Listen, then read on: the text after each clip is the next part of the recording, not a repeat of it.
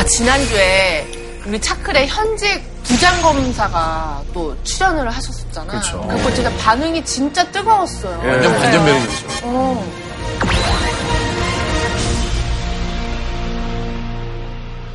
검찰하면 우리가 갖고 있는 고정관념 있잖아요. 굉장히 막 칼 같고 막 카리스마 있고 무섭고. 그걸 완벽하게 뒤집어준 검사님이었던 거죠. 맞아요. 네. 맞아.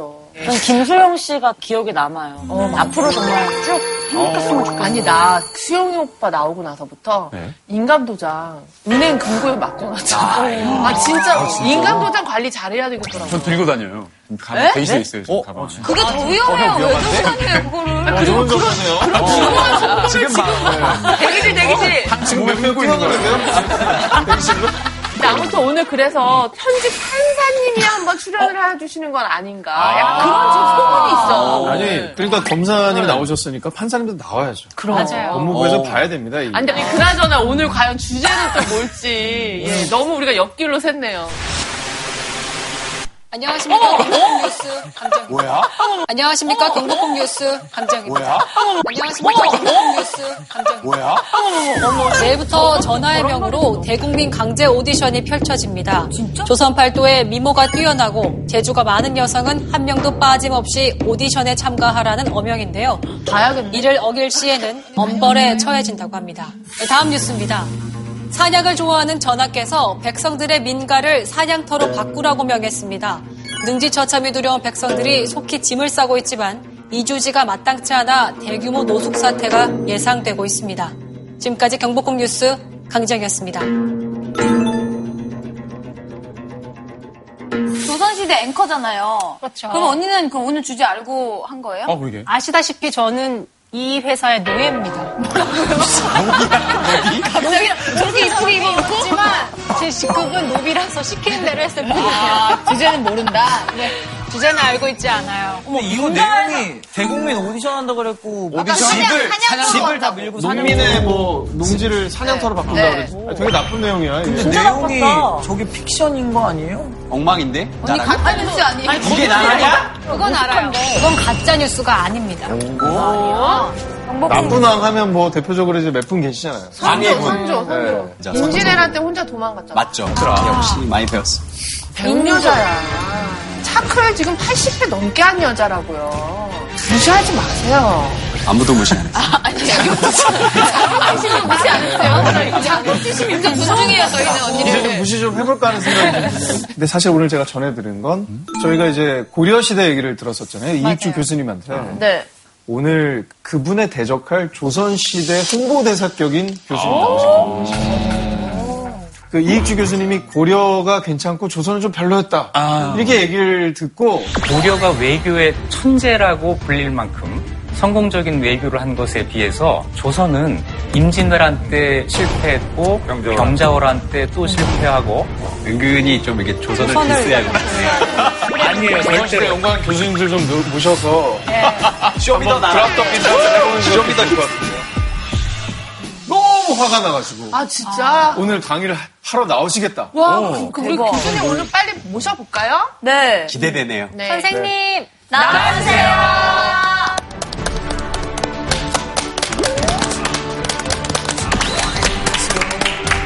안녕하세요.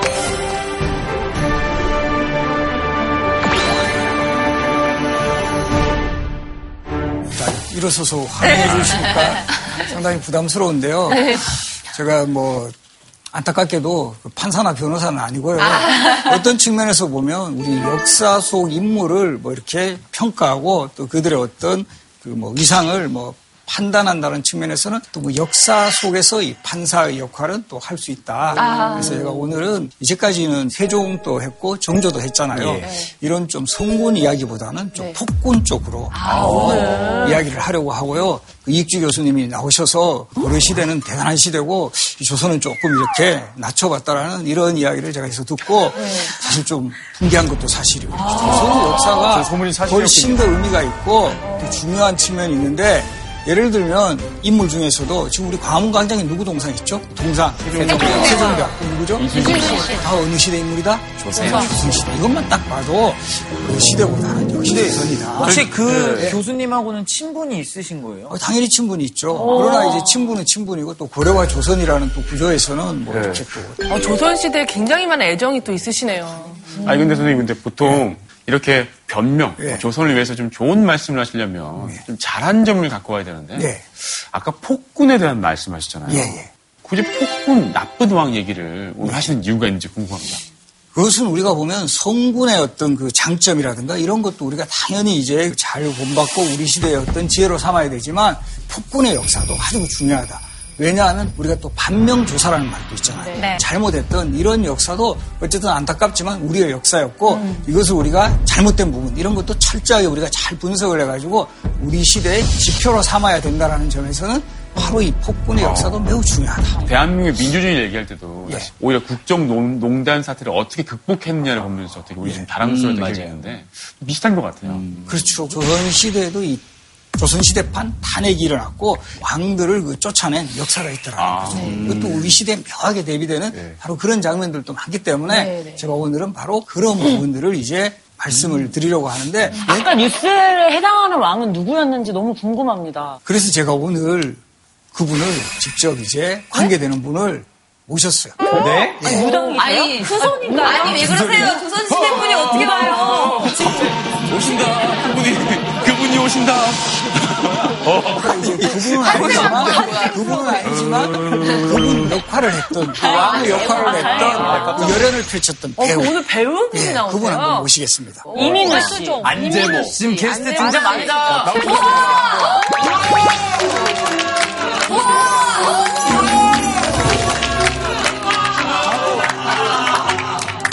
그 드라마에서 그 오늘, 오늘 소개할 왕을 맡으셨 던 배우입니다. 정태우 씨 소개해드립니다. 안녕하세요. 저는 어, 왕과 나라는 드라마에서 연산군 역할을 맡았었던 아, 연상. 배우 정태우입니다. 그래서 오늘의 이제 주인공은 바로 이제 연산군입니다. 연상부.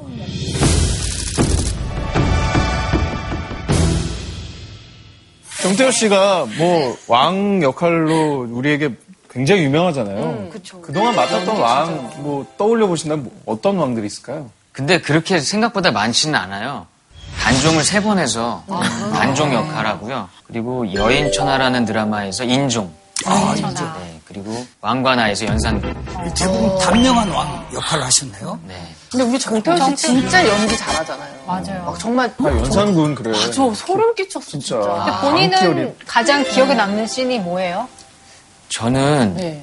어, 죽이고 나서 이렇게 꿈에서 자꾸 이제 온몸 뭐 피처럼 보이고 손도 다 피처럼 보이고 그래서 이렇게 손을 팍팍팍팍 닦는 모습이 제일 제 개인적으로는 그리고 우리 정태우 씨가 약간 광기 어린 연기를 되게 잘해요. 맞아, 나 그러니까 그- 이 목소리 톤이나 이런 게 약간 좀 사이코 약간 이런 아니 진짜 그런 연기 아니 정태우 씨가 그렇다는 게 아니라 연기가? 어 연기가 약간 그런 걸 너무 잘하셔. 그러니까 눈이 이렇게 눈빛이나 부리부리하고. 아니 정말로 특별한 게스트신 것 같아요. 연산을 논하기에 이보다 더 대한민국에서 맞아. 전화와 함께 근데 전 여기 계시는 분들보다 인정. 더잘 모르는 것 같아요. 아까 들어오기 전에 말씀하시는 10분만 거 보니까 지나시면 그렇지 않다는 거 알게 돼요. 저희 몸은 지금입니다.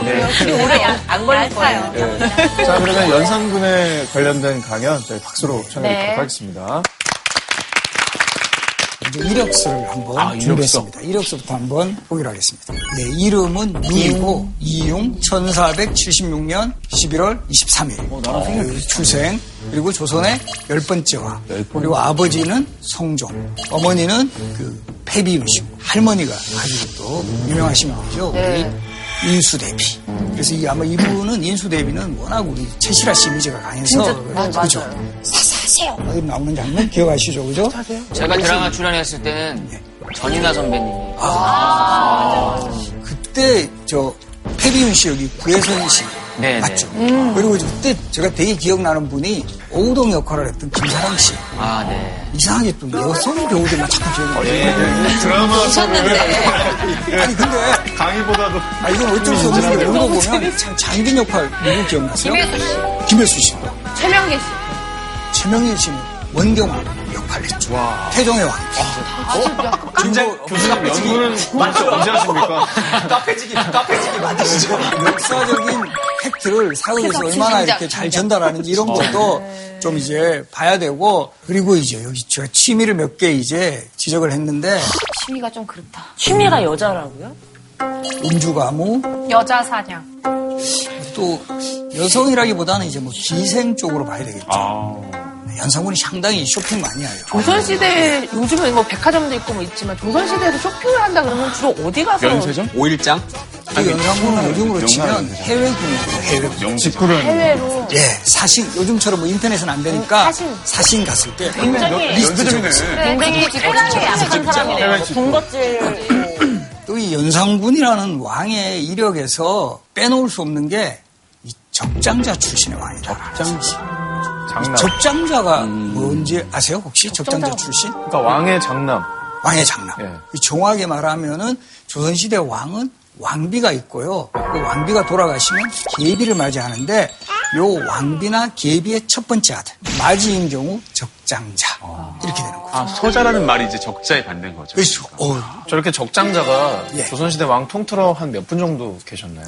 일곱 명, 스물일곱 명 중. 서로 30%도 안 되죠. 별로 안 되네요. 혹시 적장자 왕막 누구 같아요? 아시는 분? 단종.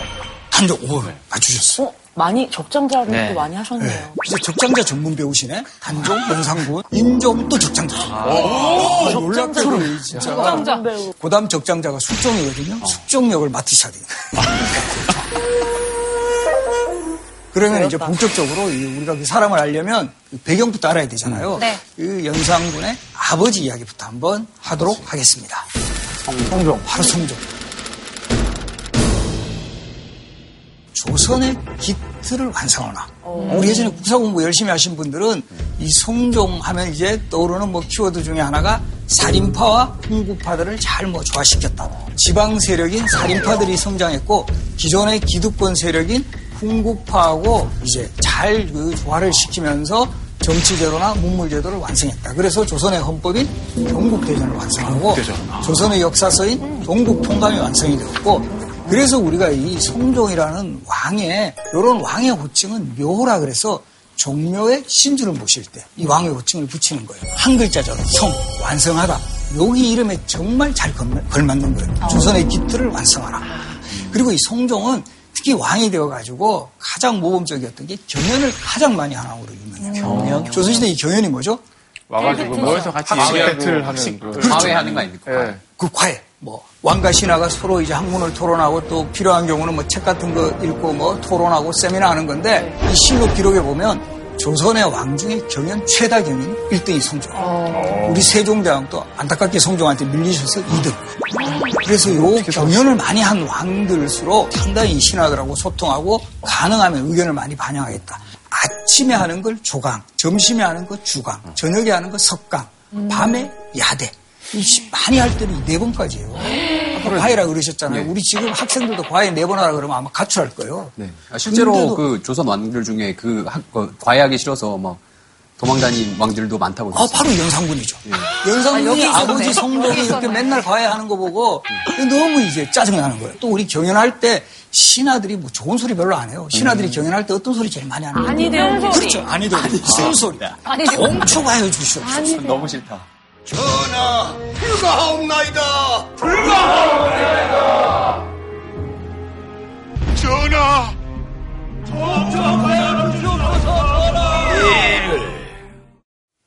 너무 싫다. 아, 대부분 그런 소리 하는데 얼마나 스트레스 알겠어요? 그런데 이게 그걸 묵묵히 들으면서 쓴소리도 정말 다 이걸 들어야 된다. 정말 대단하다. 네, 오히려 연상군 이거를 더 이제 부담으로 느끼 나는 아버지 같이 살지 않을 거야. 다 이렇게 됐더 라.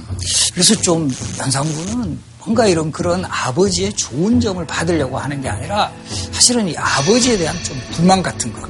오히려 또 아버지가 너무 이제 그좀 완벽하게 이런 학문이라든 어떤 부분에 대한 어떤 컴플렉스가 아닐까. 아이고. 일단은 연산군은 아까 적장자라 그랬잖아요. 적장자면 조선시대 이 왕실에서 뭐 세자 시강원이라 그래가지고 최고의 스승을 붙여서 네, 네. 이 과외 공부도 시키고 여러 가지 그 교양을 삭도록 하는 이런 공부를 시키는데 네. 이 기록에 보면 정말 공부를 소홀히 해요. 아. 그래서 계속 학습 진도가 늦어요. 연산군은. 적장자라는 이런 프리미엄 때문인지 우리도 보면 약간 귀한 아들은 좀 이렇게 약간 봐주는 게 있잖아요. 네. 성종이 본인이 경연에서 스트레스를 많이 받아서 그런지 연산군은 많이 풀어주려고 해. 내가 이렇게 공부해 보니까 야, 우리 아들은 뭐 저렇게까지 해서는 참 힘들겠다. 핑계도 가지가지요. 추우면 추워서 저 못하겠습니다. 더우면 더워서 못하겠습니다. 인간적이네. 그러면 성종이 또 봐줘요. 인간적이야. 아니, 너무 그러면 뭐 오냐오냐 기르셨네요. 아니, 근데 지금까지를 들어보면 성종 이 왕이 이렇게까지 얘기한 줄 모르지만 헛똑똑이네요, 사실. 지금 결론적으로 아니, 그렇죠. 본인만 공부자는 뭐 이렇게 후안을 다 남기고 아들도 교육도 제대로 못 시키고 아니. 뭐 마누라는 또 죽, 사양 내려서 죽게 만들고 그럼 아니 있고 진짜로 추운데 공부를 어떻게 해? 여름에 공부 어떻게 하고 더운데 밖에 비 오면 빗소리 때문에 집중이 안 되는데 환생한 것 공부 같지 않아? 환생했어, 지금.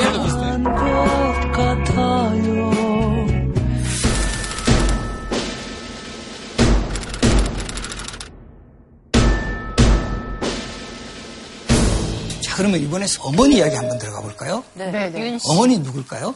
인수리라고.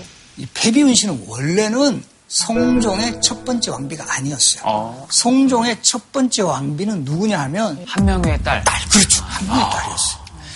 어, 기억하시네요. 원래 성종이 왕위 계승에서는 세 번째 서열이었거든요. 넘버 3였는데 이 왕이 될 수 있던 결정적인 이유가 한 명이라는 장인의 파워로. 왕비가 된 거예요. 이분이 근데 일찍 죽어요. 그러면 왕비가 돌아가시면 계비를 맞이하잖아요. 네. 우리가 왕비가 돌아가시면 계비를 맞이할 때 어떻게 했을 것 같아요? 1번 공채를 한다. 2번 내부 승진을 한다. 내부 승진은 공채 내부 승진. 내부 승진? 원칙으로 하면 공채를 해야 돼요. 외부 간택에 의해서 왕비 후보자를 이제 뽑는 요즘으로 치면 공고를 내가지고 이렇게 다 서류 저- 점수부터 받아가지고 면접해가지고 뽑는 게 원칙이었는데 그러려면 너무 번거롭잖아요. 조선 전기까지는요, 요 계비를 맞이할 때 왕의 후궁들이 있었어요, 후궁들. 그 후궁 중에서 요즘 표현으로 하면 내신 성적 좋은 사람. 그러니까 이제 뭐 평소 아주 뭐 좀 잘하고. 그 실제 배비윤 씨에 대한 기록도 보면은 그 후궁으로 있을 때는 상당히 이제 그 뭐 겸손하고 처신도 잘하고 어른들, 대비들도 잘 모시고 이런 기록이 있어요.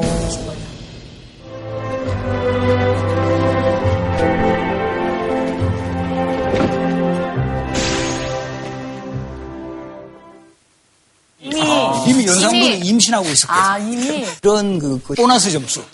그래서 바로 이제 패비윤 씨가 후궁의 신분에서 왕비가 되는 거예요. 그러면 왕비가 되기도 전에 왕이랑 어, 후궁이었어요. 후궁은. 어, 후궁은 왕이었죠. 후궁은. 아니 네. 후궁 신부름만 하는 거 아니야?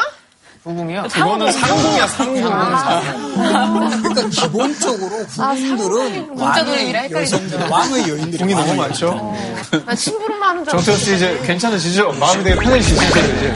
근데 이제 후궁도 우리 뭐 보시겠지만 너무 많으면 이게 정말 상당히 왕도. 부담돼요. 그래서 이제 법제적으로는 후궁을 몇 명까지 둘 수 있어. 몇 명까지 제한이 돼요. 몇 명까지? 세 명. 세 명. 너무 소박하신데? 23명. 23명. 서른 명. 정태호 씨, 정태호 씨 한번 맞춰보죠. 세 명. 너무 소박하신데? 몇 명까지 의자 왕이 몇 써봤어요? 명이었지? 저 같은 어, 경우는. 단명해가지고요. 후궁을 많이 못 그렇지, 봤어요. 못 두죠.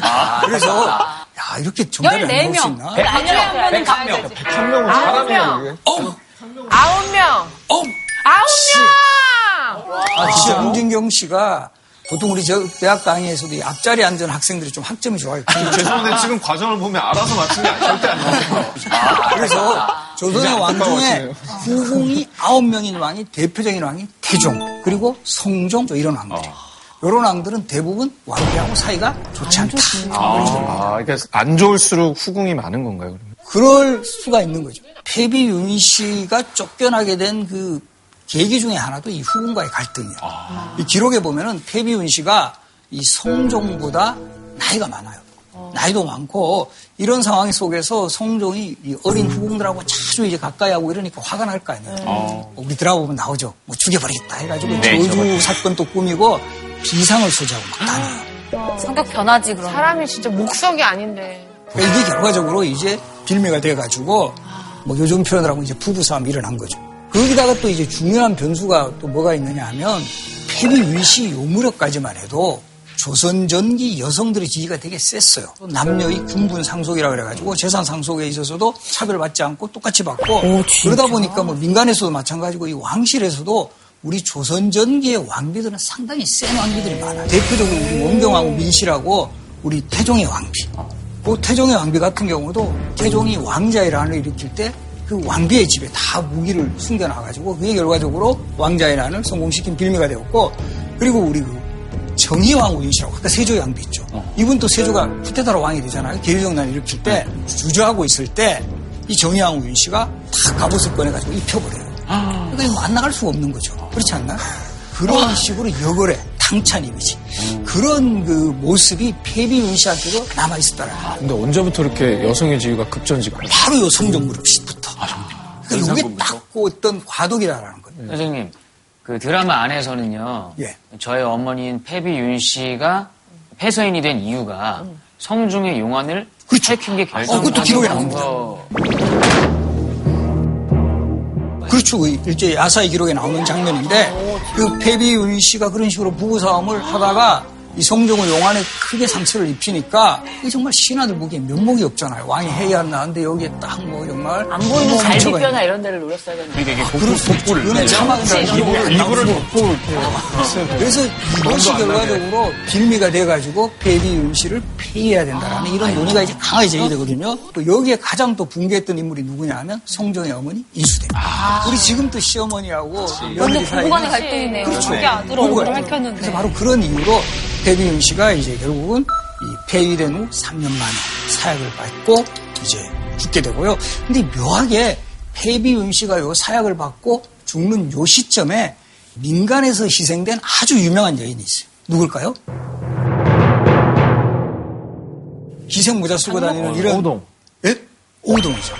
대부분 알다시피 많은 그 남성들하고 관계를 가지다가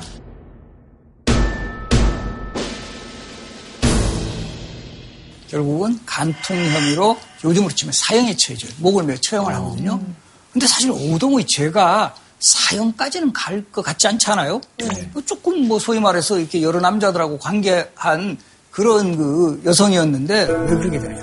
바로 이때 성리학적인 기준이 강화되는 시대에 약간 요즘 있지만 시범 케이스. 희생양이네. 희생양. 시범 케이스. 그렇죠.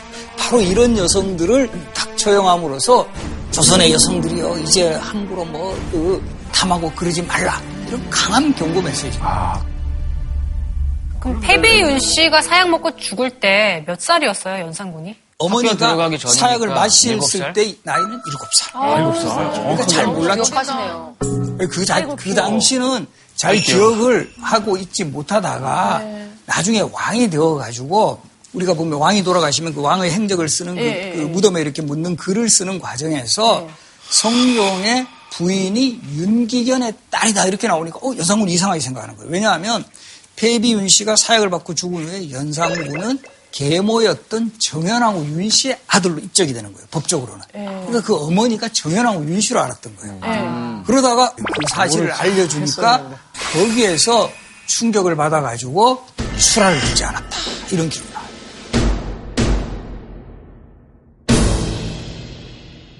나중에 보면 연상군 되게 식탐 많으신 분인데 이때 수라를 안 들으셨다라는 거는 상당히 그래도 충격을 받았다. 이렇게 보여요. 그러니까 한 끼 걸러 걸은 게 엄청 큰 일이군요. 그렇죠. 우리도 그런데 이렇게 있다는 알고 이게 바로 연상군 직인형 기사예요. 1년 로 3월 그럼 16일 저때 기사죠. 연- 연상군은 몇 살이에요? 그러니까 요때는 19 20살. 살. 스무 살. 물론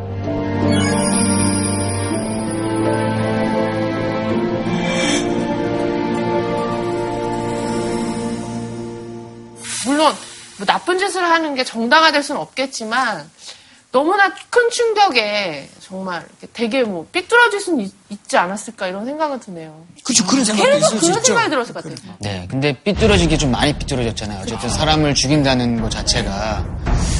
여튼 연산군은 어렸을 때부터 그런 기질과 성향을 갖고 있었던 게 아닌가 싶어요. 제가 막 어릴 때 막 이런 친구들 있잖아요. 막 동물 이렇게 막 괴롭히고 몰래 막 그런 짓을 하진 않았나요? 어우, 추측이 정확하신데, 이 연상군의 어떤 그 성격, 뭐 불안을 보여주는 대표적인 사례가 네. 이 사슴과이. 이제 성종이 되게 이 사슴을 이뻐해가지고 네. 애주중지했는데, 이 연상군이 이제 세자 시절에 이 사슴을 툭툭 건드렸다 그래요. 막 툭툭 발로 차고 뭐 이런 거 있잖아요. 우리도 네. 괴롭히는 거. 그러다 보니까 이제 성종이 나무라는 거지. 예, 너 그러면 안 돼. 이렇게 되니까 이제 이걸 좀 앙심을 품고 화가 나서 몰래 죽여버렸구나, 네, 왕이 되고 나서는 탁 왕이 돼서 이 사슴을 기어가서 말도 안 돼. 어머. 아버지가 정말 아꼈던 사이코 맞네. 사이코패스네요. 네, 이런 거 사이코패스 좀 보면 성향이 의심되긴 하네요. 근데 역사의 아이러니란 게 이게 우리가 대표적으로 성군이나 훌륭한 왕으로 꼽는 어떤 왕들 바로 다음이 사실은 굉장히 좀 실패한 케이스들이 많잖아요. 태종과 양녕대군, 성종과 연산군, 그리고 뭐 영조와 사도세자 우리 대표적인 케이스죠. 본격적으로 왕에 오른 직후 연산군은 처음 한 몇 년간은 지금 우리가 알고 있는 그런 폭군의 이미지는 아니었어요. 상당히 그래도 어느 정도는 뭐이 대간이라 해가지고 이 주로 비판과 견제 기능을 하는 이런 직책이 있어요. 언론 3사라 해가지고 사헌부, 사관원, 홍문관 여기에 근무하는 사람들 전공이 아니됩니다. 안 됩니다. 됩니다. 이렇게 하시면 안 됩니다. 이러니까 이때는 뭐 좀 약간 듣는 죄에서 저도 취해요. 뭐 알았다. 이러는데 이제 서서히 이제 자기 본색을 드러내는 거죠. 대표적인 이 조치 중에 하나가 경연에 불참하기 시작해요. 우리 우리 정태호 씨가 네. 오랜만에 연상군을 한번 비의를 하셔가지고 옛사람이 이르기를 어진 사대부를 접하는 때가 많고 환관과 궁첩을 친근히 하는 때가 적으면 유익하다 하였다. 그러나 경연 때에 무상한 무리들이 불량한 말을 많이 하니 경연에 나갈 것이 없다. 딱 그러잖아요. 이 경연에서 뭐 진짜 나한테 싫은 소리하고 뭐 굳이 내가 그런 이야기 들으려고 내가 경연까지 나가야 되느냐. 연상군이 가장 그 싫어하는 용어가 능상이에요, 능상. 능상? 왕을 능멸하다. 능, 능멸할 능, 이쌍자. 요즘으로 치면 기어오른다. 그래가지고 약간 그런 거에 대해서 아주 그 정말 체질적으로 붕괴합니다. 그러니까 이게요 가뜩이나 대관들이 뭐라고 해도 그냥 아무 상황도 아닌 데서 뭐라고 해도 짜증이 나는데 예. 이런 마음이 생겼을 것 같아요. 저것들도 우리 엄마 죽었을 때 찬성했겠지. 그렇죠. 그런 생각도 계속 있을 수 그런 있죠. 생각이 들었을 것 같아요. 그러다가 이제 큰 사건이 하나 터져. 1498년에 이제 사건이 일어나는데 무오사로 이 들어보셨죠? 사림들이 크게 화를 입었다. 그래서 사, 사림사자, 화하자. 아, 줄임말이네요. 사람들이 크게 화를 사, 내는. 사람이 아니라 사림. 사림. 이것도 조선시대 선비의 습, 사림. 정태호 씨 편안하시죠? 부담 없이 들으시면 그래서 요거 이제 1498년 무오사, 무오년에 일어난 사화란 뜻인데 이 무오사가 일어난 배경은 성종이 돌아가시면 이제 성종 실록이 편찬되겠죠. 그때 이제 이 소위 말하는 실록청이 구성이 돼요. 임시기관이 구성이 돼가지고 이 최종적으로 실록에 실을 것을 그 논의를 하게 되는데 이때 실록청의 책임자로 이국돈이라는 사람이 있었어요. 네. 이국돈이 이제 불안불안한 거예요. 이 사람이 이제 훈구파 대신인데 자기가 이제까지 한 짓이 좀 찝찝해. 그 당시에 사관 중에 김일손이라는 사람이 있어요. 김일손. 그래서 이 김일손을 불러가지고 야, 너 나한테 좀 불리하게 쓴 거 이것 좀 없애줄래? 이렇게 된 거예요. 언론 탄압. 근데 이 김일손이라는 인물이 아까 말씀드린 대로 선비의 숲, 살인파 학자 중에 아주 핵심이에요. 네. 꼿꼿한 그런 선비들 이 거래를 거부하는 거죠. 아, 저 싫습니다. 저는 그거 못 쓰겠습니다. 이렇게 되니까 이국돈이 유자광이라는 인물. 어, 유자광이 유명하지 않나요? 아주 전형적인 이 간신을 시켜가지고 야, 저 김일손이 쓴 저 사초 다 한번 뒤져봐 이렇게 된 거예요. 어떤 사초가 결정이 됐느냐. 김일손이라는 사람의 스승이 김종직인데 이 사람이 그 이제 쓴 글이 있어요. 조의제문이라.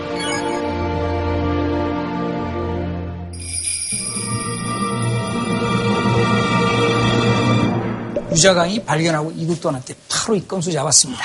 그러니까 이 연산군은 딱 보면 그때는 또 이제 엄청 흥분하는 거죠. 이 우리 할아버지를 이렇게 못 오겠던 이 살인들을 쳐야 되겠다. 이또요 살인파 대신들이 대, 대부분 대간직에 있었던 이런 사람들이 많아요. 많이 되옵니다. 통쳐가해 주시옵소서.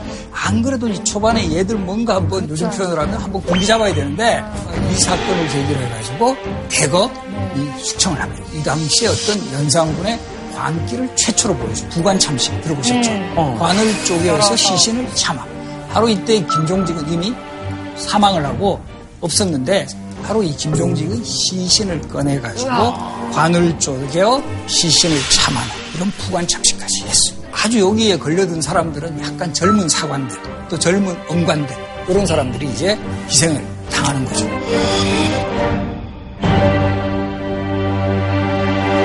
그러다가 이제 이 연산군의 이 정말 그야말로 광적인 복습이 시작이 됩니다. 이 갑자사회를 어머니의 죽음에 대한 여기에 참여했던 세력들을 다 몰아가지고 이제 처형하거나 유배시킨 사건이에요. 우리 뭐 드라마 같은 데도 이 장면 많이 나오는데 그 성종의 두 후궁을 불러 들여가지고 네, 엄청 유명한 장. 아들로 하여금 두 후궁을 이렇게 자루에다가 이렇게 집어넣게 하고 그 아들로 하여금 매질을 하게 해요. 어머니를 때리게. 그렇죠. 어머니를 때리게 하는 거죠. 몸도 칠 수 있죠. 자루에 이렇게 있으니까. 오. 결과적으로 이 두 후궁은 처형을 당하죠. 어머니를 참수했던 그 주역이다 이렇게 됐어. 그래서 인수대변이 이때는 상당히 고령이었는데 기록에 보면 네. 이 연산군이 보면 또 이 춤을 되게 추는 걸 좋아해요. 춤이요? 처용무를 잘 췄다고 하죠. 처용무. 처용무. 그래서 이 처용무 춤을 추면서 이 칼을 들고 가서 갑자기 그 어머니를 죽이시지 않았습니까? 뭐 이런 식으로 거의 위협을 해서 그것이 병이 들어서 결국 이수대비가 돌아가셨다는 이런 기록이 나와요. 되게 창의적인 못된 짓 아닌가요? 저런 거 많이 제가 저런 거 안 했던 것 같은데 그 이후에도 공부 안 시키게 차이는 악행의 창의성은 정말 대단해요. 그래서 갑자사화로 몇 명이나 희생이 됐나요? 거의 죽인 이때는 막 200여 명 이상 있어요. 탈퇴로도 죽이고요. 술을 입 벌리고 막 먹여가지고 배 터지게 죽이기도 하고. 이게 이때 되게 잔혹한 처벌을 했고요. 그 당시에 또 무어사 때 귀양 갔던 사람들, 이 사람들이 유배지에서 대부분 처형당해요. 여기에서 또 아주 그 중심 역할을 했던 인물이 바로 임상훈이라는 인물이다. 네. 연산군을 부추기는 거예요. 연산군의 이런 광기와 폭정이 있을 때탁 밀착하는 그런 시. 우리도 뭐 역사에 항상 관심이 있죠. 임승재라는 아들이 큰 역할을 해가지고 이 나중에 보면 임성홍이나 임승재 이런 인물들은 연산군이 정말 흥청망청 즐길 때요이 기생들을 대고 공급하는 이런 역할도 했고요. 간신의 전형인데 정말 이 놀랍게도 이 같은 아들인데 그 아들 중에 임희재라는 아들은 또 반대로 연산군의 폭정에 반기를 들었다가 결국은 처형당하는 거죠. 그러니까 임승재가 이 연산군보다 먼저 죽는데 이 죽을 때 마지막 남긴 말이 뭔, 뭔지 아세요? 그동안 정말 힘들었다. 힘들었다. 비위 맞추느라. 근데 이 거야. 남긴 마지막 말은 제가 더 많은 기생을 공급하지 못해 참 죄송합니다. 참 이런 사람을 정말 이 충신형 간신이라고 해야 되나요? 비아냥거린 거 아니에요? 제가 알기로는 뭐 너무 드라마를 봐서 그런지 페비윤 씨가 사약 먹고 돌아가실 때 이 각혈을 한그 그렇죠. 핏자국을 금삼의 보고 피. 연산군이 갑자기 막 분노가 어. 치밀어 오르면서 이 극적으로 변하잖아요. 이건 우리 이제 그 박종환 선생님이 쓴 소설 금삼의 피. 이건 상당히 이제 과장된 그런 내용이고. 그래서 이 갑자사에 그래서 이제까지 드라마라든가 이런 데서는 또 우리가 한 몰아가는 게 있어요. 이 임성이라는 인물이 완전히 그 배비현 씨의 죽음을 뭐 처음 알리게 되고 연산군의 분노를 자극하게 해서 이 결국은 갑자사가 일어났다. 이런 시각이 상당히 많았는데 근데 사실은 갑자사의 주역은 연산군이에요. 이제까지 어떤 능상에 대한 계속된 불만 이런 거를 내가 확실하게 단절시키겠다. 우리의 어떤 생각으로는 어머니에 대한 복수심 때문에 그랬을 거라고 생각하는데 교수님은 좀 그걸 달리 보시는 거예요? 저는 어머니의 죽음을 어떻게 보면 연산군이 그거를 그냥 끌어들인 측면이 더 많다. 생각보다 더 나쁘네. 뭐 효심 때문에 뭐 그렇고 이렇다면 어떤 기록까지 있나 하면요. 연산군 일기에는 연산군이 어머니 기를 날 음행을 했다 이런 기록까지 있어요. 음행이 뭐예요? 음란한 행위, 음행이라고 하죠.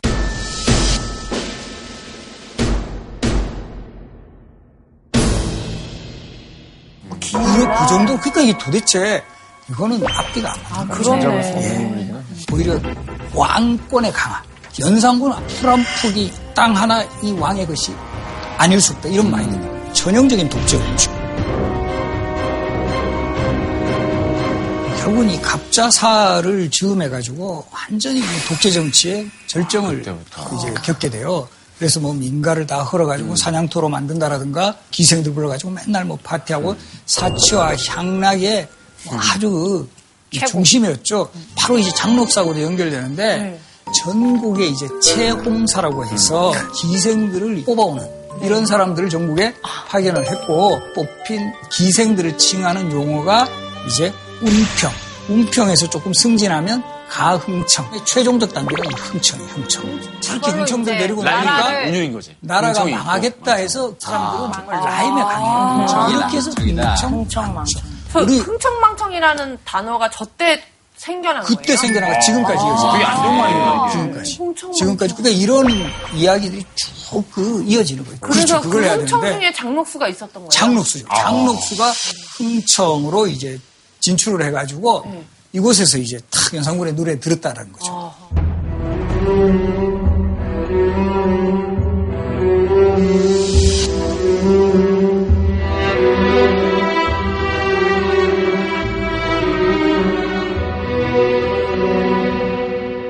얼굴은 중간 이하였으나 나이는 30대였는데도 얼굴은 16세의 아이와 같았다. 장록수 되게 재밌는 기록이죠. 그죠? 완전 매력, 매력 있나 보다. 진짜 매력 말도 안 돼. 대단하셨구나. 근데 우리가 장록수라는 드라마 같은 데 보시면 정말 대표적인 미인으로 나오잖아요. 우리 보면 예전에 그 강수현 씨.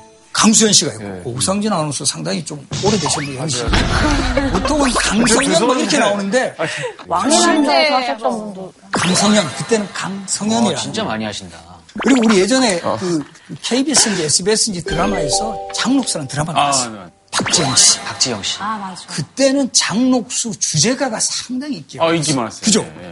저도 어릴 때 기억하고 있어요. 그죠? 그. 가는 세월 어. 바람 타고 흘러가는 맞아. 흘러가는 저 구름아, 뭐, 아, 뭐, 부기도, 영화도, 뭐, 모두 헛된 거가 언제 하셨는데? 가는 세월 바람 타고 텔레비전 안 본 프로그램이 없을 것 흘러가는 같아요. 직업상 직업상. 예? 계속 여배우만 기억하고 계시고 네. 당, 김사랑 씨. 당시에 그러면 박지영 씨의 상대 역은 누구였나요?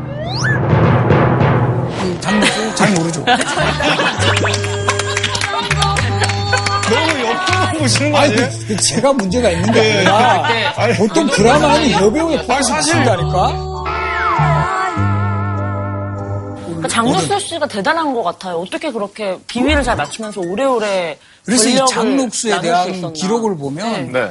연상군을 어린아이처럼 부리고 노예처럼 부리다. 이- 이것도 반전 아니에요? 그렇게 무서웠던 폭 노예처럼 부리고.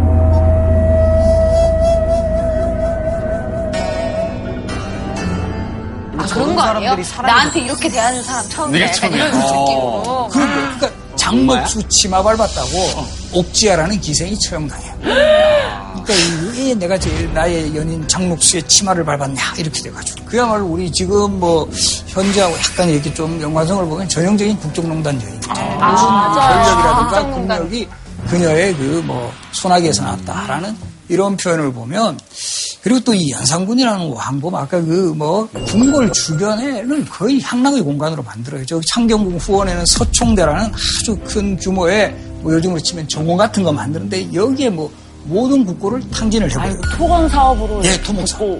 그리고 저 한강 쪽에서는 수로를 뭐 파가지고 그것도 역시 물기를 내가지고 그것도 우리 토목 사업. 그러니까 이거 보면 역대 그 지도자 중에 토목 사업 해가지고 성공한 지도자가 거의 없다라는 사실. 그것도 좀 부패와 토목 건설이 연결이 되어 있다. 그리고 이 연산군은 정말 또 사치급 한왕이라고 할까요? 별별 거 다 요구해요. 이 중국에 사신 가는 사람한테 뭐 사오라고 했을까요? 향신료. 메로나. 메로나 비슷한 거야. 어? 메론, 아이스크림. 호랑이야! 사탕 사오라고 했어. 아, 귀엽다. 단 거, 단거 좋아. 아, 네. 아, 단 거, 메론. 사탕, 이 중국에 사신 가는 사람한테 단 것들, 사탕 같은 어. 거좀 사오라. 그리고 아, 그래서 수박 군것질을 사오라. 수박. 좋아한다. 별별 미션을 다 줍니다. 뭐 흰고래 수영을 가져오라. 인고래 설이 그것도 다래를 가져오는데 그냥 다래가 아니라 설이 맞은 다래를 가져오라. 그리고 아유, 미션이야. 가채 아시죠? 우리 머리에 쓰는 가발 같은 가발, 거. 예. 가채 천 개를 가져올 때 그것도 가장 긴 가채를 가져오라. 장녹수 긴 머리 좋아했구나. 아, 사오면 고마워야지. 없지만 하여간 또 가발. 아 근데 이렇게 선생님 사치와 예. 향락이 심하면 그 민간의 삶은 되게 고되지잖아요. 그렇죠. 힘들죠. 세금 많이 내야 될 것 같은. 거기다가 이제 그냥. 연산군은 또 이제 최악인 경우가 이 궁궐에서만 그러지 않고 또 필드 쪽으로 나가요. 필드 쪽. 사냥을 사냥을 필드, 좋아해서. 필드. 아, 사냥- 야외로 아까. 뉴스 봤어. 아까 뭐 뉴스에서 어, 거기 맨 첫 장면에 나왔던 그래서 이제 그 사냥터 같은 거를 확보하고 일반 그 사람들이 들어오지 못하도록 금표 구역을 설치해요. 금표. 아니, 금표는 요즘으로 치면 사람들은- 민간인 통제 구역 이런 게. 어. 또 특히 궁궐 주변의 민가들은 다 헐어버려요. 다 철거해버리고 금표 안으로 들어오면 이제 잠수하거나 고문을 하는 일을 일삼았다.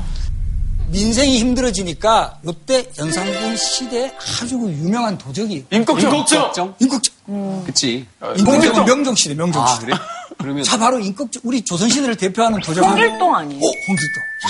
홍길동은. 조선을 실제도 있었다고 실존. 하는데. 실존의 실존. 실존 연산군 인물을 어, 등장하는 바탕으로. 실존입니다. 홍길동 계시는데. 실존 인물을 소재로 해서 광해군 때 허균이 홍길동전을 저술을 했다. 근데 그 역사 실존 인물 홍길동은 그 캐릭터가 비슷해요. 당상관의 복장을 하고 이제 그 도적을 해가지고 그 당시에 좀 그 높은 관리들 골탕 먹이면서 했던 이런 행적들이 그 당시에는 일반 백성들에게는 상당히 좀 이렇게 약간 사이다였을 것 같아요. 그렇죠.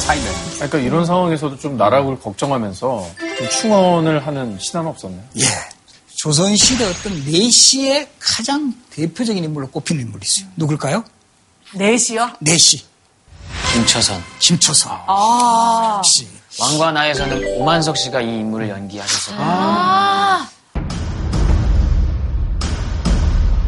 세종 시대부터 시작해가지고 세종, 문종, 단종 그리고 단종 다음에 세조, 예종 그리고 성종, 연산군까지 7대를 모신 바로 그런 내시. 정말 연세가 되게 있으셨어요. 그렇죠. 그 당시로 치면 아주 그, 그 나이가 많았고 이 사람이 연산군이 워낙 폭정을 일삼으니까 이건 나라도 나서야 되겠다. 연산군을 찾아가서 이 직언을 합니다.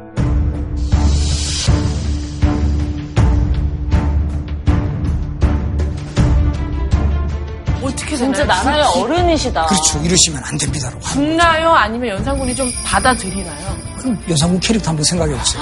죽여요? 죽이지. 바로 그것도 좀 상당히 잔인하게 죽입니다. 어머 어머. 팔로 직접. 네? 그래서 이 사람이 고꾸러지니까 이 팔다리를 다 잘라버려요. 마지막에까지 혀까지 잘렸다고 그러고 그 부모의 무덤까지 다 이제 헐어버리는. 아 진짜 그리고는 정말 또. 어떤 그 뒤끝까지 있느냐 하면 김처선의 이름에 첫자가 들어가죠. 네. 앞으로는 김처선의 첫자도 듣기 싫다. 첫자는 말은 전부 다 없애라 이렇게 돼버리는 거예요. 다 그런 지시를 하는 거예요. 그러니까 어떻게 돼버리죠? 우리 아까 연상군이 잘 췄다는 춤 뭐죠? 처형. 처형, 오, 첫자 들어가죠. 그래서 이게 풍부무라고 이름이 바뀌어요. 그래서 와, 아이고.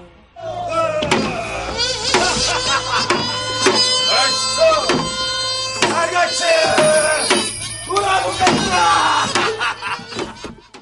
워낙 이제 사치하고 향락하고 이 공포 정치를 해나가는 이런 상황이 본인도 부담이 됐던 것 같아요. 그러다 보니까 이제 가장 그 왕에 가까이 있는 내관들에게 어떤 패를 차게 해서 다니게. 해요. 그래도 뭐이 출입증 같은 거 이렇게 뭐 만들고 다니는 출입증, 급증 네, 같은 거. 신원패를 차게 해요. 신원패. 신 상가할 신자. 신언 말을 상가하는 패. 기밀 근데- 누설하지 마라 뭐 이런 거. 그렇지. 입 한 번 놀렸다가 잘못 놀렸다가는 너 죽어 이렇게 되는 거야. 사모에다가는 충성 두 글자를 딱 쓰게 해요. 마피아인가? 군대야 뭐야. 오, 그렇죠. 정말 아까도 말했죠. 말씀드렸지만 이 창의적 악행에서는 타의 추종을 불허한다. 이게 이 신원패입니다. 입은 화의 문이고 혀는 몸을 자르는 칼이다.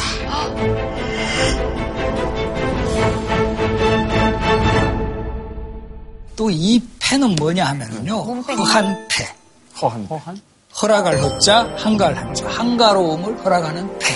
이거는 뭐냐 하면 클럽 연산군이 왕이 이거를 줘야 쉴 수 있는. 아이고. 티켓. 저게 없으면 쉬지도 못하는 그렇죠. 거예요? 정말 연산군 시대는 패 뭐 왕국이라고 불러도 좋을 정도로 이 많은 패들을 만드는 또 이런 초- 창의성을 발휘했어요. 그래서 오늘 여러분에게 제가 이 패를 한번 사용을 할까 합니다. 어. 그래서 시연이 된다 이런 예, 거 신이 받으면 되는 좋다. 거 이제 질문, 질문 잘하시는 분은 제가 허한표를 드리면 잠깐 가서 뭐 화장실 갔다 오셔서 선생님, 커피 마시고 오셔요. 와 진짜요? 비주얼이 진짜 배우 비주얼. 연상군 임상홍스럽죠? 아유, 중심 같아요. 신혼 저기 근데 저거 된다고 하니까 선생님 권력이 굉장히 올라간 느낌이긴 해요. 연상 느낌 선생님 여기가 지금 확 올라갔어요. 선생님 권력이 너무 올라갔다니 선생님 원래 권력이 있으신 분이신데. 그거보다 더, 더 위로. 사홍, 사홍. 스튜디오를 뛰어넘어갔다. 사홍, 사홍. 정말 사홍스럽다. 여기서 제가 또 이제 한번 정말 퀴즈 들어볼게요. 연상문 여기서 진짜 맞추신 분한테 허 네, 네, 네, 네, 네. 드리는 퀴즈, 걸로. 퀴즈. 정말 뭐 연상문 참 죽이는 이유도 다양합니다. 예, 첫 번째 연상군에게 뭐를 권했다는 이유로 부관 능지되는데 정답. 여기는 정답. 김대인 씨. 연산군에게 마파를 권했다는 이유로.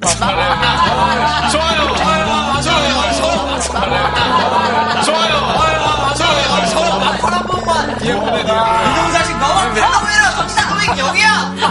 뭐. 정답 술잔. 술잔? 어, 난 정답! 술잔은 여성들이 좋아할 수 있는 거지. 정답. 아, 이거 쇼핑을 하지 말라고. 참 비싼, 비싼 이야기. 검속. 검속 절약. 정답. 아, 역시 연상군 맞추셨어요. 그래서 정태우 씨한테, 그래서 정태우 씨한테 잠시 쉴 수 있는 포함 문제를 맞춘. 그래서 뭐 잠깐 휴식 취하고 오셔도 돼요. 원래 드라마 안에서는 제가 이런 걸 줬거든요. 아, 제가 오늘 역할이 바뀌어서. 그러면 좀 자세를 좀 편안하게. 아, 네. 아니 원래는 드라마에서는 주셨대요 이런 거. 어, 펜을 주시는 사람이 있대요. 그래서 이제 두 번째 퀴즈인데요. 시를 한 수씩 지어서 올려라. 이렇게 했는데 왜 걸렸을까요? 너무 잘 지었어. 아 그럴 수도 있어. 질투나서. 나보다도 잘 지었어. 내가 뭔가를 했는데 답가 하나 해봐라 그랬는데 너무 답가 맞아, 그래가지고. 자존심이 그럴 수도 있겠죠. 정답. 오답입니까? 홍진경 씨. 시를 지으라고 했는데 그림을. 어, 나, 어, 그러려고 했는데. 소름. 정답. 시를 한 소절 하는데 라임이 안 맞아서. 아, 비슷한 거 하는데. 운유, 운유, 운유를 안 맞춰서. 아, 힌트 좀 주세요, 선생님. 힌트 뭔가 하라는 대로 안 했다. 아, 그, 지금 아니, 뭐 우리가. 그거는 한번- 당연한 건데. 설마, 설마 두 수를 지어서 이런 건 아니잖아. 맞아요. 그거 한다는 거지. 그거 한다는 거지. 그러니까 시흥이 아주 시흥이 넘쳐서 한수만 지으라는데 우리도 가끔씩 그런 거 있잖아요. 저도 약간 예전엔 그런 경험이 있는데 노래방에 가서 한 곡씩만 부르자 그러는데 두 곡 부르면 되게 짜증나요. 그 링게도 꽂아드려요. 근데 그렇다고 해가 우리가 그 사람을 뭐 참수하거나 막 지적하지 않고 약간 좀 부담스러운데 연상군 두수 지었다고. 아니, 근데 저게 평소에 미워했다가 저렇게 한 건가요? 아니, 진짜 그냥 기분에 따라 그냥. 기분에 따라. 미친 사람 같은데? 이 정도면 정말 밤기에 뭐 극이죠 극. 그리고 또 세 번째 문제 이제 들어갑니다. 그런 거 있잖아요. 심요살 이런 거 한, 해서. 3년상. 상당히 비슷한. 3년상을 할 때, 3년상 할 때 이렇게. 고기 먹었나요? 아, 비슷하게. 뭐? 고기를 먹으면 이게 진짜 처형하면 그래도 좀 억울하진 않아. 원래 3년상 기간 동안 은 정답. 고기 국물만 먹었나? 술을 마셨습니다. 고기하고 관련된 약간 반대로 생각해요. 연상군은 워낙 그, 쌈을 쌌나? 워낙 저기 뭐죠? 쌈장을 발라서 예측 쌈장. 때문에. 예측 안 프로이기 먹어서. 아, 맞아. 오히려 너무 정상적이었기 때문에 채식? 처형당했어요. 3년간 채식했다고? 거의 정답을 안 해요. 왜? 왜냐하면 한게 왜? 소식이라 쌈 그래가지고. 상당하면 고기 반찬 안 먹는데 그렇죠. 네. 저 사람이 소식을 안 먹, 고기 반찬 안, 먹- 안 먹은 거야. 네. 거짓으로 저거는 지 충성하는 거다. 이런 논리를 들여가지고 처형을 합니다. 근데 이건 정사에 나와 있는 거예요? 실록에 나와 있어요. 그런데 지금 이거 전체적으로 보면 약간 군대 선임 중에 예. 진짜 꼬인 선임들은 막, 야, 이거 좀 해와 했는데 막, 아, 뭘 좋아하실지 몰라서 한 세 개 해왔습니다. 그럼, 야, 잘 보이려고 수 쓰는 거야? 막 이런 분들 있어요. 별의별 특집을 다 짜가. 뭐든지 그냥 다 재밌게 그러니까 이런 거 보면 정말 이 연산군 시대가 광기와 폭정의 시대였고 그러니까 이 연산군 때는 전반적으로 이 관리들이라든가 뭐 이 궁궐에서 있는 사람들 항상 초긴장 사태예요.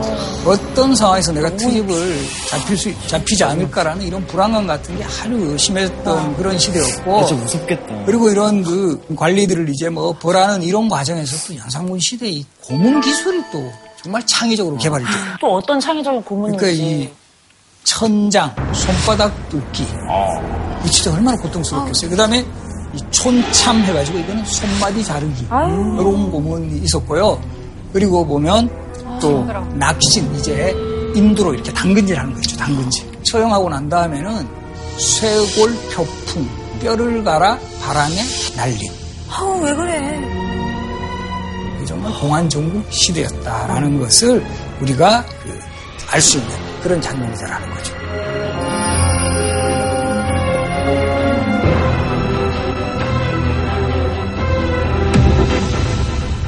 오늘 상당히 그, 그 열심히 이제 듣고 계시는 우리 딘딘 씨가 또 이렇게 오늘 뭔가 준비해 온 게 있다고 그래요. 그죠? 오랜만이에요. 오랜만이에요. 돌아온 딘턴정. 1년 만에 돌아온 김탐정이 사진 봐. 연상군에게? 이런 면이 빠밤.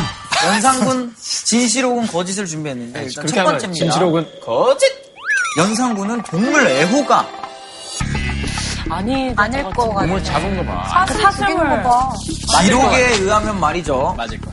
연산군이 매도 기르고 멧돼지도 기르고 고양이도 기르고 사냥개도 수십 마리를 키웠다고 하는데 신하들이 막 그 사이를 비집고 다녔을 정도로 궁궐이 개판이었다고 합니다. 그만큼 동물 사랑이 각별했다는 이야기가 있는데 이것이 사실인지 선생님이 좀 밝혀주시죠. 동물들을 좋아하는 했는데 그 목적이 뭐냐면 사냥하러 잡으려고? 예, 예. 진귀한 동물들을 다 이제 궁궐에다가 풀어놓고. 가둬놓고 아니, 풀어놓으면 안 되지. 풀어놓으면 이제 공격할 수도 있으니까 호랑이 같은 거, 멧돼지 안전하게 우리에 가둬놓고 그렇게 해가지고 사냥을 했다라는 거죠. 애호가 아니에요, 그거. 이게 동물 학대가죠, 학대가. 학대가 이것은 거짓으로 밝혀졌습니다. 거짓? 빠밤. 자, 다음은 요건 조금 충격입니다. 연산군은 배우 이종석급의 꽃미남이다. 어떻게 생겼을까 진짜? 꽃미남이었을 것 같아. 연산군은 몇 가지 증거가 있는데 연산군이 허리와 몸이 매우 가늘어 그다지 웅장하고 위대하지 못하더라라는 기록이 있고요. 저런 말을 했다면 살려주지 않았을까요? 두 번째는 얼굴이 희고 마른 체구가 키가 큰 인물이고 눈에는 붉은빛이 돌았다라는 기록이 있습니다. 추측을 해본 결과 이종석과 가장 닮지 않았을까라는 썰이 있습니다. 예, 그래서 요거는 팩트입니다. 자료가 일단 팩트인데 바로 우리 인수 대비 이 집안이 되게 그 잘생긴 집안으로 대표적이에요. 인수 대비의 아버지 한학이라는 인물은 되게 잘생긴 인물이고 그래서 한학의 두 누이가 명나라 황제의 후비로 가게 돼요. 그러니까 인수 대비도 상당히 미인이었을 거고 이 연산군도 좀 그런 피도 받지 않았을까 이렇게 생각하는 거죠. 그런데 이런 그 연산군의 폭정도 결국 12년 만에 마감을 해요. 어떻게 되는지 한번 볼까요? 국군의 최후 장면입니다. 이 어느 시점에서는 자기 스스로도 상당히 불안해해요. 그래서 어떤 에피소드까지 있느냐 하면 함새가 푹 날아가요. 자, 그럼 어떻게 할까요? 연산군 같으면? 항상 죽여요. 그렇죠. 함새 다 죽여라. 저거 나 스트레스 쌓이겠던 저놈의 새들 다 잡아가. 이렇게 되는 거예요. 제발 저리는 부분이 있었네요. 그런 속에서 딱 연산군이 쫓겨나기 전에 그 10일 전에 그때 이런 시를 읽거든요. 태평한 지 이미 오래되니 어찌 불의의 변이 있겠냐마는. 근데 이거는 결국 반전이에요. 뭔가 예감을 하는 거죠. 만일 있게 되면 나이가 쫓겨나는 일이 있게 되면 너희도 무사하기 어려워. 아, 찌질해. 요두 여인이 누구냐면 바로 장록수하고 또 연산군의 총애를 받았던 기생이 전비라는 기생이에요. 그러니까 연산군이 이때 울었다 그래요. 아, 자기도 이러면서 흐느끼니까 이 두 기생도 이 흐느끼는 이 장면이 실록에 기록돼 있어요. 정말 이 연산군의 예감대로 요 일이 있은 지 10일 후에 1506년 9월 2일에 중종 반정이 일어납니다. 와, 사람이 이거 촉이라는 게 다 있는 거야.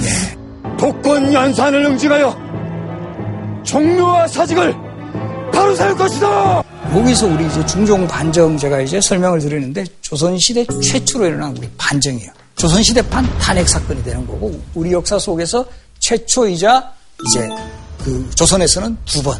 우리 아마 한국 현대사까지 하면 이제 세 번의 탄핵 또는 반정이 있었다. 이렇게 해석할 수 있는 부분인데 워낙 연성군이 처형시키거나 유배하거나 하니까 관리들이나 이런 사람도 자기 살 길을 찾는 거예요.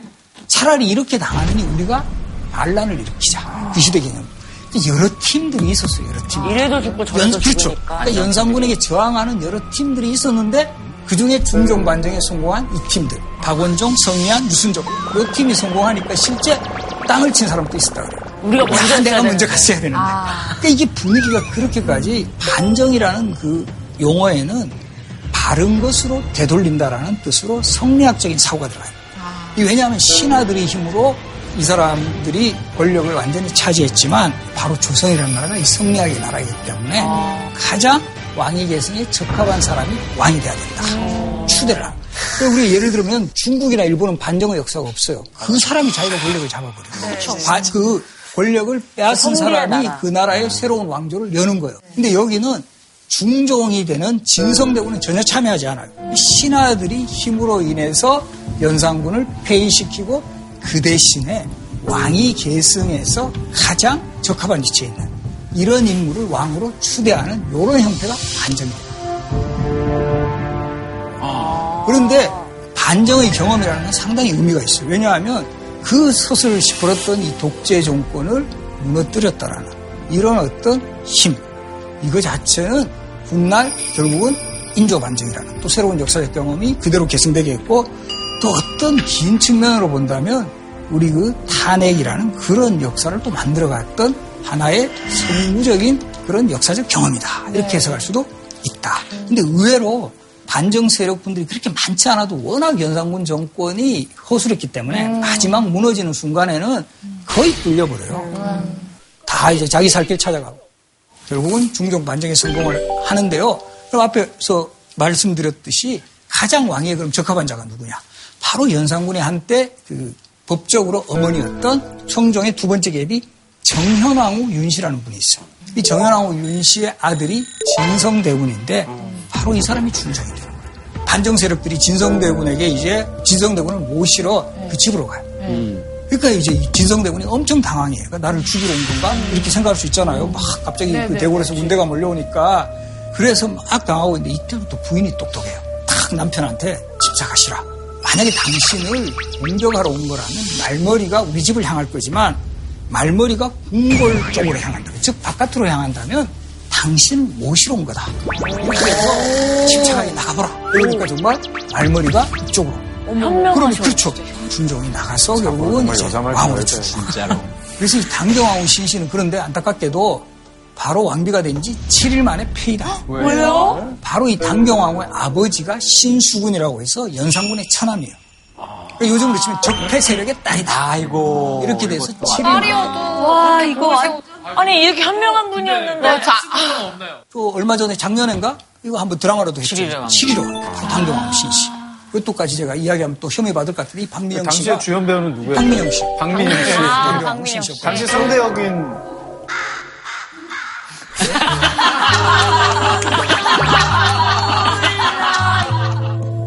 그렇게 해서 1506년 9월 2일 중종반정이 일어난 후에 연산군은 강화도 교동도라는 섬에 유배가 돼요. 지금도 가보시면 이렇게 연산군 유배지라는 표지석하고 이 연산군이 유배되어서 갇혔던 이 장면들을 이렇게 재현을 해놨어요. 연산군 유배지. 실제로 저 연산군이 머물렀던 집도 저렇게 초라했나요? 당연하죠. 그리고 여기다가 이 위리안치라 그래가지고 가시나무 울타리를 쳤죠. 그리고 연산군은 유배간 지 두 달 만에 이 기록으로는 역직으로 죽었다. 이렇게 돼요. 뭘로 죽었다고요? 역직, 병으로. 야, 이것도 뭐, 그래서 이것도 뭐 우리 그냥 좀 의심하잖아요. 뭐 이거 기획 탄다던가. 죽음 아니냐. 아니, 누가 죽인 것도 아닌데 왜 그렇게 빨리 죽어요? 그 연산군 스스로가 이렇게 좀 몸에 이제 병이 있고 저는 또 이렇게 판단을 했을 때 워낙 사치와 향락이가 그렇게 살던 사람이 조그만한 그 정말 골방 같은 데 갇혀가지고 가시나무 울타리 이러니까 이 완전히 스트레스가 폭발했을 가능성이 있더라고요. 삶의 의지를 또 잃어버렸을 그렇죠. 수도 본인 있고. 또그 쉽지 31살에 사망합니다. 장롱수랑 같이요? 아, 장록수는 이제 그 분노한 백성들에 의해 가지고 길거리에서 돌하고 기아짝 맞아가지고 치욕을 비참한 치욕을 맞아. 그러면 그 부- 왕비는요? 베비 신씨 같은 경우는 그대로 그냥 쫓겨나요. 사가로 배출돼요. 사가. 유일하게 살아남는 인물이잖아요. 예, 그리고 그. 연산군도 마지막에는 이- 그때는 장록수 안 찾고 배비신 씨가 보고 싶다. 이런 말을 남겼어요. 이 자식아. 참 그래도 그렇게 정말 사고 많이 치고 이런 그 남편이었지만 그래도 이제 우리 집안 그쪽에 그래도 좀 묻어달라. 요청을 했고 그리고 이제 무덤 아마 관리도 좀 하고 이러면서 외비신 씨는 그래도 장수했습니다. 어떤 면에서는 연산군하고는 마지막까지 지금 함께하고 있어요.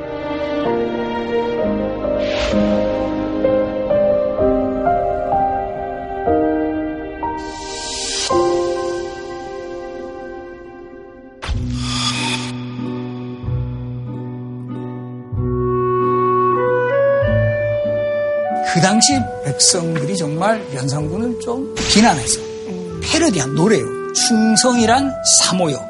자, 여기서 이게 눈여겨보시게요. 사모라는 한자가 우리 사모 관대할 때 그 사모가 아니에요. 요 사기와 모의. 이거. 사기하고 모의. 그렇죠. 충성이란 그 사모 관대는 그건 정말 사기 친 거다. 그렇게 표현해요. 이것도 재밌죠. 거동은 교동일세. 연산군이 거동한 것은 교동일세. 이렇게 또 이야기했고요. 일만은청 어디 두고 석양 하늘에 위를 쫓아가는 것. 두어라 옛 또한 각시의 집이. 이게 정말 저, 정말 정수입니다. 이게 무슨 말이냐 하면 그거 어디에 갇혔다? 가시나무 울타리에 갇혔잖아요. 각시. 좋아하다가 가시 울타리에 갇혔다. 이런 식으로. 진짜 힙합의 민족이네요. 그렇죠. 이게 실록이라고. 완전 조롱했네요. 네, 조롱. 그러니까 이게 탁탁 사모, 거동, 교동, 그리고 야권, 바로 이. 그 연산군의 폐인은 상당히 역사적으로 큰 의미가 있어요. 왜냐하면 나비 효과랄까요? 이 연산군 시대에 했던 어떤 독재 정치라든가 이런 여러 가지 그 파행적인 그 정치 형태의 모습들을 모두 극복해 나가고자 하는 이런 모습들이 후대에 계속 보인다는 거죠. 그래서 결과적으로 보면 연산군 때 추구했던 철권 정치 여기에 가장 뭐 대비되는 용어로 우리 철인 정치라는 용어를 둘 수 있는데요. 왕이 가장 이런 학습을 많이 하고 이 백성을 위해서 제대로 정치를 행사해야 한다는 이런 철인 정치는 바로 연산군 시대의 뒤를 이은 중종 시대부터 본격적으로 이 전개되면서 연산군 시대의 경험들이 바로 이 후대 아주 그 중요한 또 반성과 성찰의 계기가 되었다는 점. 이것은 상당히 우리가 유념해야 될 부분입니다. 네. 아. 오늘 정태호 씨 또 함께 했습니다. 역할도 하시고 또 직접 이렇게 또 강연도 들어보시니까 어땠어요? 오늘 선생님 얘기를 듣고 나니까 제가 또 미친놈처럼 연기를 했어야 했네요. 그것도 좀 부족했나요? 저는 되게 광기 어린 역할을 아. 너무 정당성을 찾으려고 했어요. 아. 성장 이해해보려고 안 좋았으니까 좀 이해해보려고 공감해보려고 했는데 아, 이 강연을 듣고 다시 제가 연상군 역을 나중에 맡게 된다면 제대로 할 수 있을 것 같아요. 진짜 잘할 것 같아. 정말 대박이지. 예. 근데 저희가 이제 연산을 배웠는데 이번 주가 끝이 아니라면서요? 어? 어? 네, 제가 또 한 번더 어. 출연을 하기로 네네. 다음번 방, 강의 때는 그러면 어떤, 강의 이제 조선시대 기준 북군 2부작으로 광해군. 그래서 이 광해군은 또 연산군하고 또 어떤 공통점이 있고 또 어떤 차이점이 있는지. 오, 그래서 오늘 강의 모아야겠다. 들으시니까 잘 그거 이제 학습해 놓으셔야 돼요. 팩출된 왕. 조선시대판 탄핵이라고 할 수 있는데 광해군이 거의 폭군으로 갑니다. 나온다, 나온다. 결정적인 계기가 됐던 사건이 결정적인 계기가 됐던 사건이 대동법을 처음으로 실시합니다. 민생이라든가 국익이 더 우선이다라는 개혁적인 정책. 어, 지금까지 굉장히 지금 성분이에요. 개인적으로 싫어하시는 거 아니에요? 광해군이 무너지는 시간은 아직 남아 있습니다. 증살이라고 나죠. 증기의 여인 정말 어, 갑자기 확 잔인해지네. 김계시 국정농단의 핵심이었다. 사이비 종교에 빠지듯이 방적인 집착 같은 게 아이고, 나라가 아주 엉망이었네. 빛과 같았던 사람이 이제 왜 그림자만 남게 되는지 광해군의 실체는 어떤 것인가? 연산군 편보다 훨씬 재밌는 거야. 반전이 있네. 좀 정확하게 문화상품권한 것도 뭐가 있네. 뭐 저희 선물이 있네요. 보따리 안에 그래서 떡인가? 도시락. 이게 이제 단거. 당 사당. 그래서 생각 많이 했습니다. 연산군이 왜 이렇게 폭군이 되었는가 경연을 하지 않았다. 책을 하- 공부를 하지 않았다. 그래서 책좀 읽어보시라. 그다음에 또 하나는 이 약과예요. 그래서 연산군의 이런 경험을 약으로 삼아라. 이런 뜻으로 약과를 준비했습니다. 최소영 작가께서 도서상품권 우리 이용주 씨께는 이거 은지가 진짜 오랜만에 하는 거 아니야? 나눠 먹자.